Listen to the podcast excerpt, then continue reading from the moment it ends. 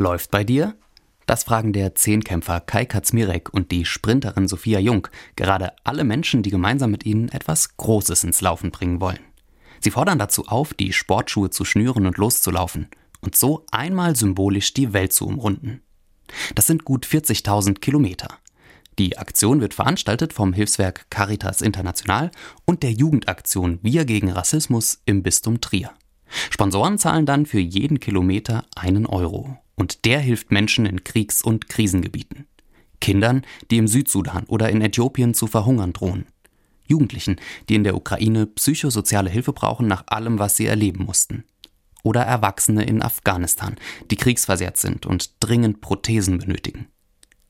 Die Organisatoren haben sich gefragt, aber wie überqueren wir bei dieser symbolischen Weltumrundung die Ozeane?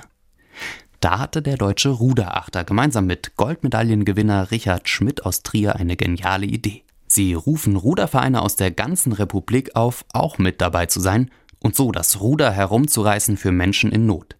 Und auch am Ergometer in den Fitnessstudios werden Kilometer gemacht und anschließend online eingetragen. Ich finde es total ermutigend, wie viele junge und ältere Menschen mitmachen. Dass sie nicht sagen, am Elend in der Welt kann man ohnehin nichts ändern, sondern dass sie sportlich ihren Beitrag leisten.